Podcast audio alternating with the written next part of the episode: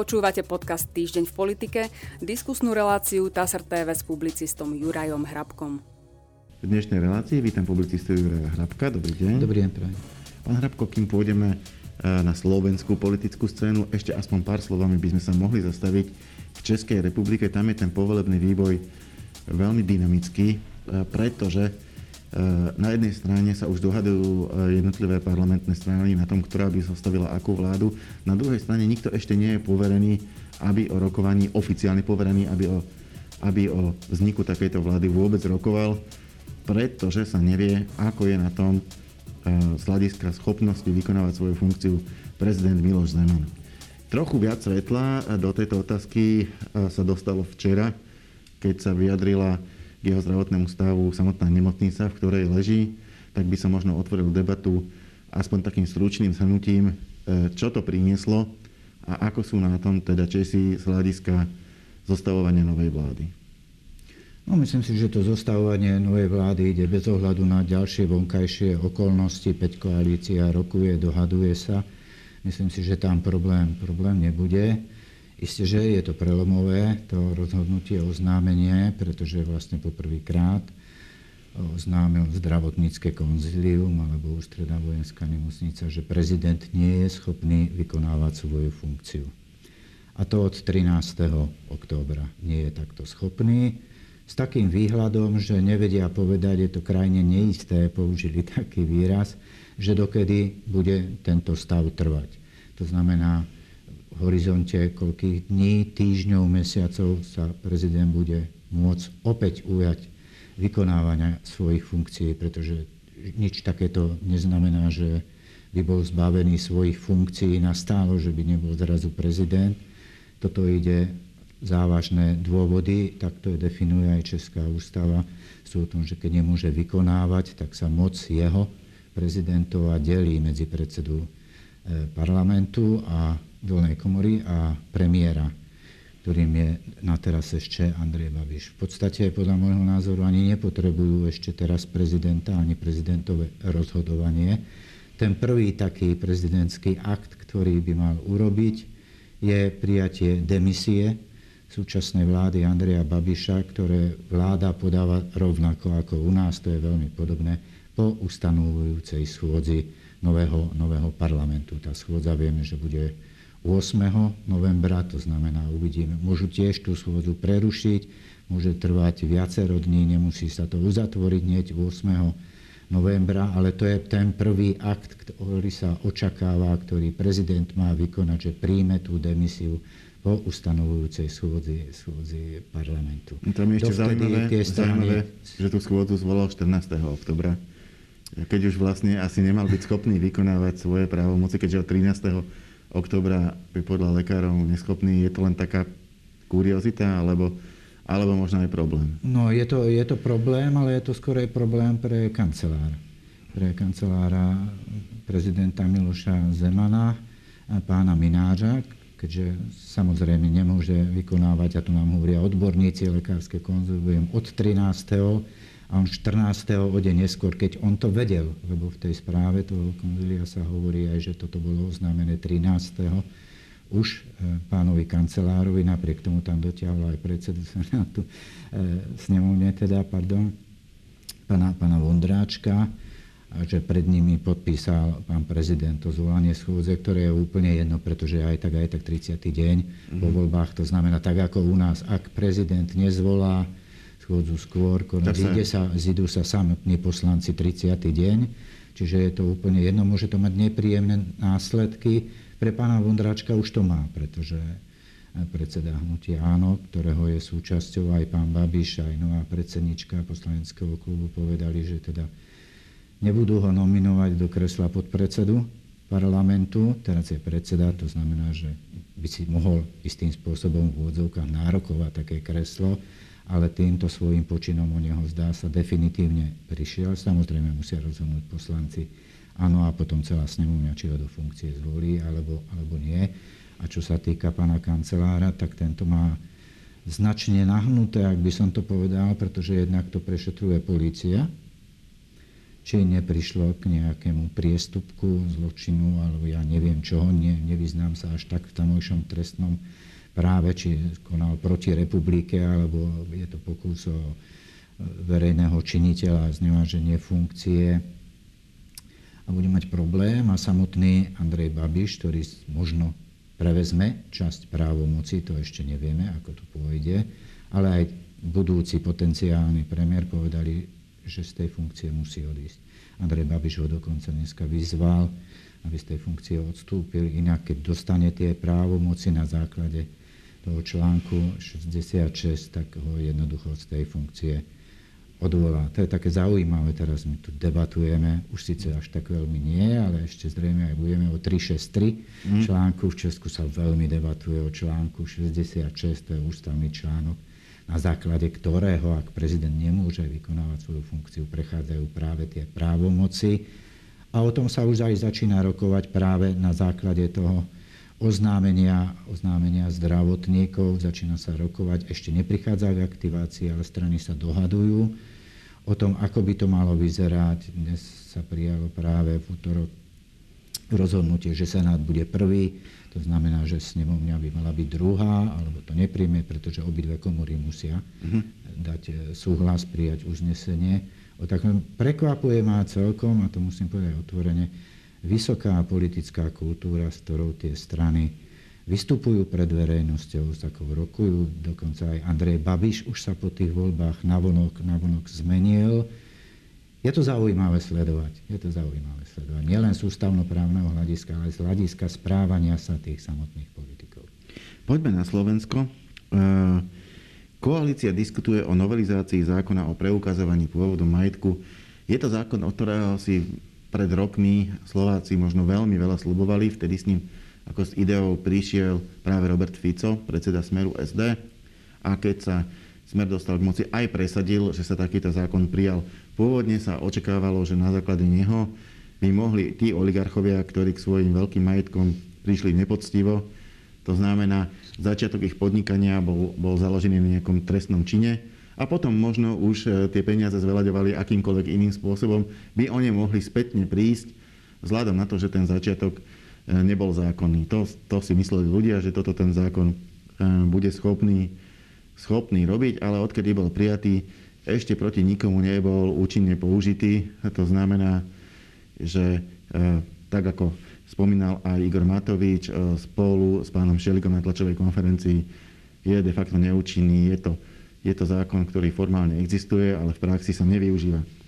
Preto práve Igor Matovič prišiel s myšlienkou, že by ho táto vládna koalícia nejako opravila, oživila, zmenila, zmenila tak, aby sa, mohol, aby sa mohol v praxi používať. A moja otázka je, že či vôbec je opraviteľný vzhľadom na tie, na tie nerealistické očakávania, ktoré s ním boli, alebo či je opraviteľný aspoň tak, že bude užitočný. To znamená, že možno, že, možno, že nedosiahne e, nápravu všetkých možných, neviem akých majetkových trestných činov z 90. rokov, ale, ale bude v našom, našom e, systéme zákonov funkčný a bude sa využívať.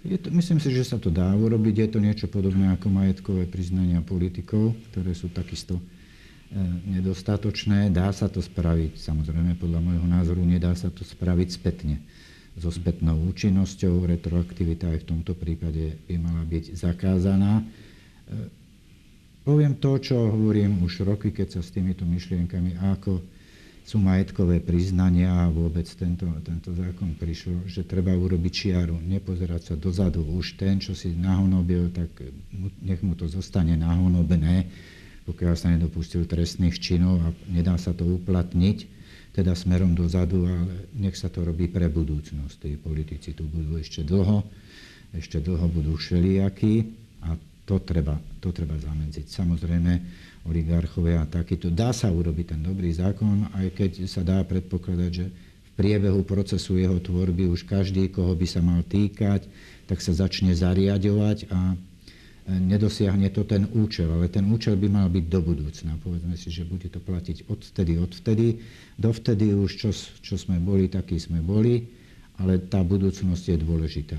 Čiže dá sa to napísať, dá sa to platiť, dá sa s tým, dá sa s tým pracovať. Nie som si taký istý, či práve táto vládna koalícia na to má.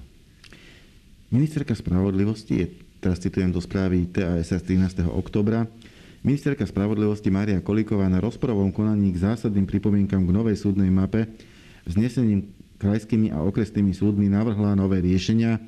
Zástupcovia súdov podľa jej vlastných slov ich neprijali.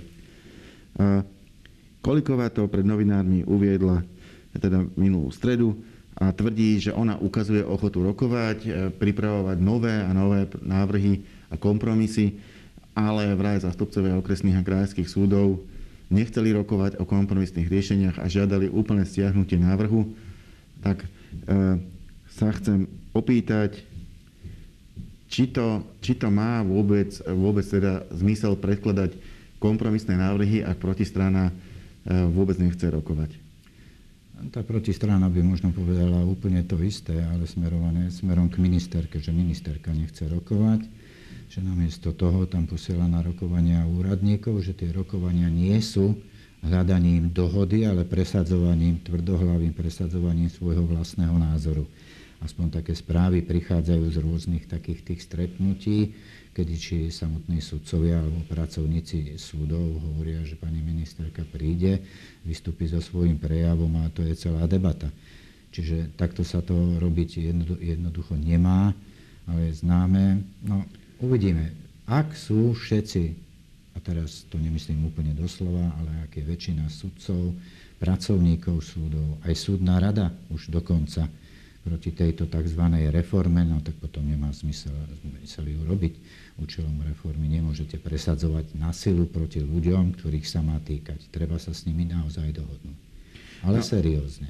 A fakt je, že v problémoch sú aj ďalšie reformy, konkrétne reforma zdravotníctva, tak ako proti tejto novej súdnej mape, tak aj proti reforme zdravotníctva sa stavia, stavia aj koaličná strana, teda hnutie Sme rodina. No a najnovšie Sme rodina stiahla aj podpis pod reformu národných parkov z dielne Jana Budaja. Pôvodne ju podporila, teraz už ju podporovať nechce. Chcem sa opýtať, či za týchto okolností by sa nemal pán Budaj pokúsiť o nejaké širšie rokovanie s hnutím Sme rodina. Vy ste spomínali, že možno premiér by sa do toho mohol zapojiť, e, pretože sa mi to ukazuje tak, že e, postupne sa zastavujú ďalšie a ďalšie reformné plány a možno ten problém je väčší než len konkrétne národné parky. Áno, ja som v súvislosti s premiérom hovoril hlavne o reforme zdravotníctva o reforme justície to sú také tie, tie hlavné, kde jednoducho tí ministri nestačia na tom, aby vyrokovali podporu všetkých koaličných strán. Tam je tá úloha premiéra Hegera nezastupiteľná. Čo sa týka ministerstva životného prostredia, no tak zvyšok koalície je v podstate za, aspoň som nezachytil. Jediný, kto spätkuje alebo stavia sa na zadné obrazne povedané samozrejme, je sme rodina a myslím si, že to by minister Budaj mohol zvládnuť rokovaním s Borisom Kolárom.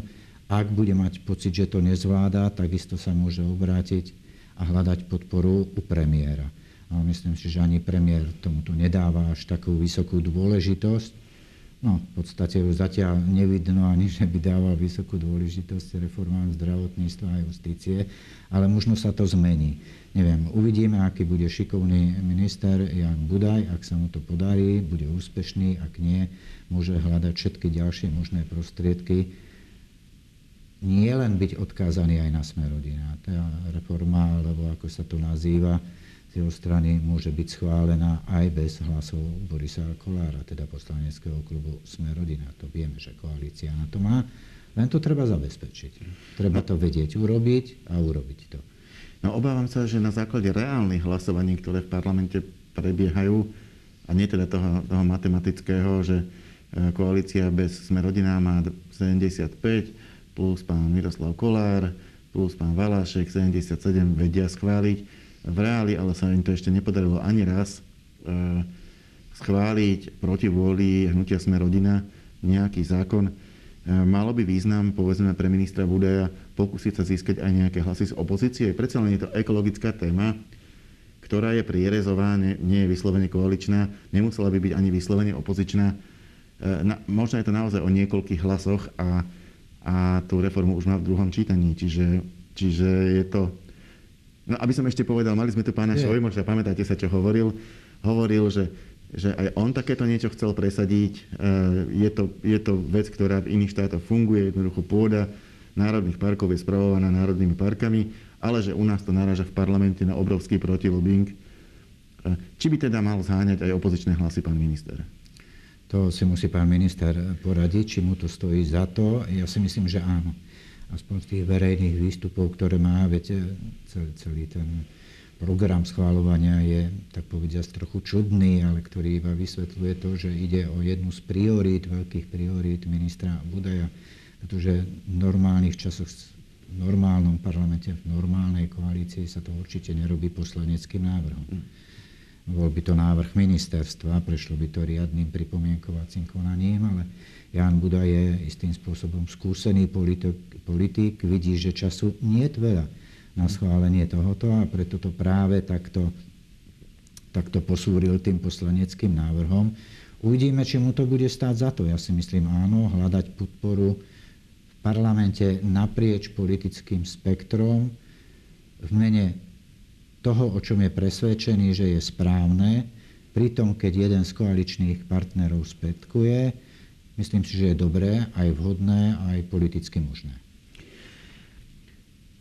V čase, keď, e, keď práve nahrávame túto reláciu, a ešte, ešte mám jednu otázku a takú všeobecnejšiu k reformám. E, totiž to, problém s reformami nie je len to, že boli v programovom vyhlásení vlády, vláda ich chcela realizovať a teraz sa ukazuje, že ako keby nemala dostatok poslancov na to, aby hladko mohla sa do tých reformných plánov pustiť. Ale problém, e, problém tých reforiem je aj to, že sa dostali do nášho plánu obnovy. To znamená, my chceme čerpať peniaze z plánu obnovy, európske peniaze práve na tieto reformy. Čo bude s európskymi peniazmi, ak štát nebude schopný realizovať reformy, ktoré si do plánu napísal? Nebudeme ich čerpať. No, to znamená, vrátia sa alebo ostanú, ostanú... No tak prišla iba prvá tranža, pokiaľ si dobre, dobre pamätám, ale môžeme sa vrátiť opäť na začiatok pred niekoľkých týždňov, keď sme hovorili, že jedna vec je plán obnovy napísať a druhá je potom ho realizovať. Teraz sme v tej druhej fáze a vidíme na začiatku hneď, aké problémy to prináša. Okrem toho, reformy robiť pre reformy nie je nikdy dobré. Musíte robiť tie reformy majú byť zmysluplné. To znamená tak, aby zlepšili reálne život ľudí a nie iba preto, aby sme mohli čerpať peniaze pridelené Európskou komisiou. To, za to nestojí také reformy, sú o ničom jednoducho. To čas ukáže potom vždy, že to nestálo za to, ale samozrejme dá sa, dá sa súhlasiť aj, aj s tým a preto sa to aj pretláča, hoci politicky tú silu pretláčania ešte nevidíme, nebudú reformy, nebudú peniaze. Tam je tá poučka veľmi, veľmi jednoduchá a keďže vláda chce tie peniaze, aby mohla ukázať, že niečo vie spraviť a že tie peniaze budú, no tak jednoducho bude sa snažiť tie reformy nejakým spôsobom urobiť. Už bez ohľadu na to, či teda budú zmysluplné alebo nebudú zmysluplné. Ale opakujem, ak sa pôjde tou druhou cestou, iba sa to vypomstí, aby som to skrátil. A teraz teda poďme na túto schôdzu. Rozbieha sa ďalšia schôdza parlamentu. Ako hodnotíte jej program a to, čo chcú na ňom, na ňom poslanci e, odhlasovať? Dneska už sa myslím, v čase, keď nahrávame túto reláciu, ohlasil aj líder opozičnej strany hlas Peter Pellegrini, podľa ktorého program schôdze naznačuje, že vláda nerieši problémy ľudí a vyhýba sa veciam, ktoré by boli z hľadiska aktuálnych problémov prioritné a naopak rieši teda podľa neho niečo iné, čo, skôr, čo je skôr jej problémom, než problémom aktuálnym Slovenska. No ak chce riešiť problémy, Peter Pellegrini má predsa zákonodárnu iniciatívu, môže predložiť návrh aj, zákona. Aj predložili ak si, nejaké. Ak si myslí. Povedať.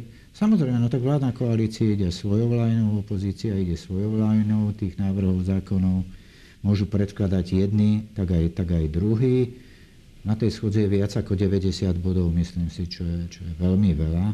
Ukazuje to istým spôsobom na pokračujúci chaos a zmetok v radoch vládnej koalícii, keďže nie všetko, zďaleka nie všetko, čo tam je, je dohodnuté. To znamená, že sa bude ešte iba dohadovať počas tej schôdzi a keď sa dohadujete, nemáte to pripravené, tak to môže skončiť naozaj všelijako. Je tam veľmi rôznorodé, sú tie zákony samozrejme mediálne, aj, aj ľudské, sa dá povedať, že najviac pozornosti si zasluhuje návrh zákona pripravený poslankyňou Vanou Záborskou, ktorý sa nazýva o pomoci ženám v podstate vymienia peniaze za slobodné rozhodnutie ženy, ale takto sa nazýva. A tam ten je nielen mediálne zaujímavý, ale samotné to hlasovanie bude, bude veľmi zaujímavé. No ale to je zhodou okolností zákon, ktorý je, aspoň podľa môjho názoru, ako keby z hľadiska ideológie alebo vnútorného presvedčenia veľmi dôležitý pre čas poslancov, ale ale nerieši nejaký akútny problém, ktorý by v tejto chvíli vyrastol, ktorý by bol teraz vypuklejší ako inokedy. E, tá otázka interrupcií je tu už dlhodobo, ich počet každý rok no, de facto postupne klesá, e, aj teda napriek tomu, že zatiaľ nebola výrazne sprísnená legislatíva, klesá z iných dôvodov. Nie je to ako keby niečo, čo by bolo akútne treba riešiť práve teraz. A otázkou je, či by nemali poslanci zatlačiť skôr naozaj na tie, na tie veci, ktoré súvisia s koronakrízou, ktoré súvisia s ekonomikou Slovenska, ktoré možno súvisia aj s reformami, o ktorých sme sa pred chvíľkou rozprávali, keď, keď už, už len tá konštatácia, že minimálne mediálne najzaujímavejší bude tento zákon, pôsobí tak trochu rozpačito. Rozpačito, ale je to tak, lebo toto si ľudia budú všímať najviac, zrejme aj to, ako skončí to hlasovanie keď to odľahčím, tak poviem, že ten návrh zákona je tam preto, lebo uplynula poloročná doba. Každého pol roka prichádzajú raz jedný, raz druhý poslanci s takouto aktivitou, e, čo, ktorá sa týka interrupčného zákona, hoci podľa môjho názoru nie je vôbec treba. Máme tu rozhodnutie ústavného súdu, ktorý hovorí, že všetko je tak, ako má byť, teda v súlade s ústavou, ale samozrejme nemôžete brániť poslancov v ich zákonodárnej iniciatíve keď majú dojem, keď majú pocit, že by to mohlo byť aj inak. Či už lepšie to, alebo horšie, to už nechám na nich, ako, ako budú hlasovať. No je to dané tým, že práve poslanci nekonajú, tak by som to povedal, v záujme štátu, ale v záujme svojich nejakých hier, preferencií, svojich eh, hodnotových vecí, ideologických vecí, že im je jednoducho povedané situácia v krajine ukradnutá a viacej sa venujú takýmto veciam, bez ktorých by sme mohli byť. Pretože tu nie je nič hrozné, tu nie je žiadny, nehrozí žiadny protiústavný stav, nič. Ústavný súd to povedal už dávno, že tak, ako to je nastavené, je to úplne v poriadku, aj v súlade s ľudskými právami. Napriek tomu vždy sa nájdú niektorí, ktorí takéto témy uprednostnia pred reálne zlepšením života ľudí. Moja posledná otázka bude opozičná. Cez víkend totiž to prebehol v Rímavskej sobote ten tzv. Čapicový protest. Organizoval ho Smer SD a teda samotný Robert Fico povedal, že hlavnou témou bolo zdražovanie. To znamená téma, ktorá je naozaj široko ľudovo pochopiteľná, lebo sa týka každého z nás. Každý z nás bude platiť viacej za energie a recipročne potom aj za ďalšie tovary. Na tomto proteste vystúpili aj zástupcovia SNS. V poslednej dobe sa otvára aj téma, či náhodou Smer a SD a SNS nepripravujú nejaký typ spolupráce, e, ktorou by sa možno pokúsili preferenčne predbehnúť konkurenčný hlas. No, v každom prípade mali takýto protest. Možno by stálo za to aspoň pár vetami ho nejako vyhodnotiť, ako podľa vás dopadol.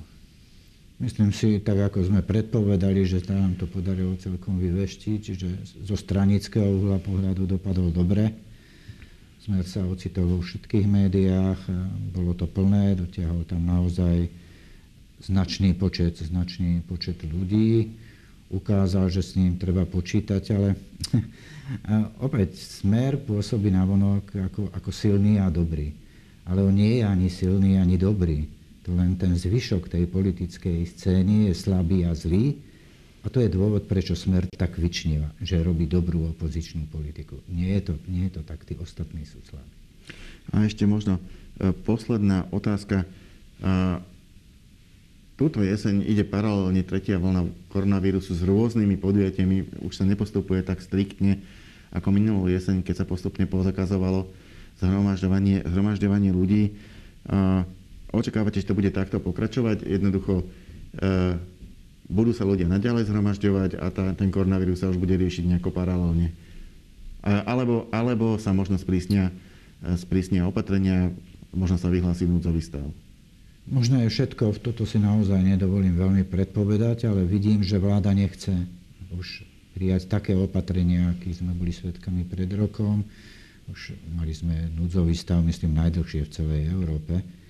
Myslím si, že si dobre uvedomuje, čo by to vyvolalo, aký, aké sú politické náklady, aké je politické riziko v tom, keby vyhlásila núdzový stav Konec koncov v okresoch vyhlásiť núdzový stav v jednotlivých je veľmi náročné, pretože potom musíte ten okres aj nejakým spôsobom ustrážiť, aby tí ľudia nechodili. Vyhýba sa tomu a myslím si, respektíve nemám dôvod, zatiaľ som nenašiel žiadny taký veľký argument, aby som zmenil názor, že vláda ustupuje akýmsi spôsobom z toho boja s pandémiou a už to ponecháva, tak povediac, v rukách božích, ako sa ľudovo, ľudovo hovorí. No, na jednej strane je to pochopiteľné, starostlivosťou vlády najmä starostlivosť o nemocnice, aby neskolabovali nemocnice, tak ako sme boli toho, toho svetkami. Prinútiť ľudí k očkovaniu už si hádam aj sama uvedomuje, že nedokáže. To znamená, že to nechá na premorenie a bude popri tom ešte sa snažiť nejakým spôsobom očkovať aj tých druhých, ale pre ňu je prioritné to, aby neskolabovali nemocnice, lebo to potom vytvára hrozný obraz u obyvateľstva, keď nemocnice zrazu nefungujú, lebo sú preplnené, keď sa pacienti musia rozvážať, keď sa musia k nemocniciám pristavovať chladiarenské boxy. Nechcem sa k tomu všetkému vrácať, čo sme boli čo sme zažili pre, takto pred rokom a na jar tohto roka. Čiže myslím si, že tomu necháva tak povediac voľný priebeh dúfajúc aj v to, že tá delta, tak ako je rýchla, tak aj, tak aj rýchlo pominie. Mimochodom, aj niektorí odborníci, a samozrejme veľmi ťažko, ťažko sa to predikuje, keďže jednak ten vírus, e, túto variantu ešte nepoznáme, máme nejaké skúsenosti s tými predchádzajúcimi, ale áno, zaznelo v médiách, že by to tak mohlo byť, že tá delta prebehne bez toho, že by zahltila nemocnica.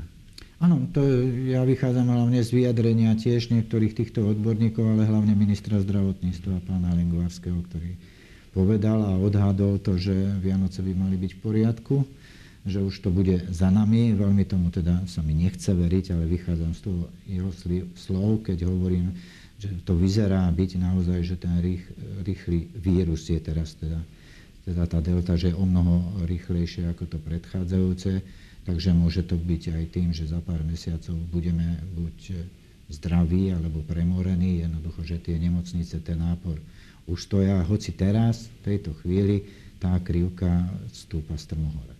Ďakujem pekne, to bola posledná otázka našej dnešnej diskusie. Ja sa ďakujem publicistovi Jurajovi Hrabkovi. Ďakujem za pozvanie. A my sa s pánom Hrabkom stretneme opäť na budúci týždeň. Dovidenia.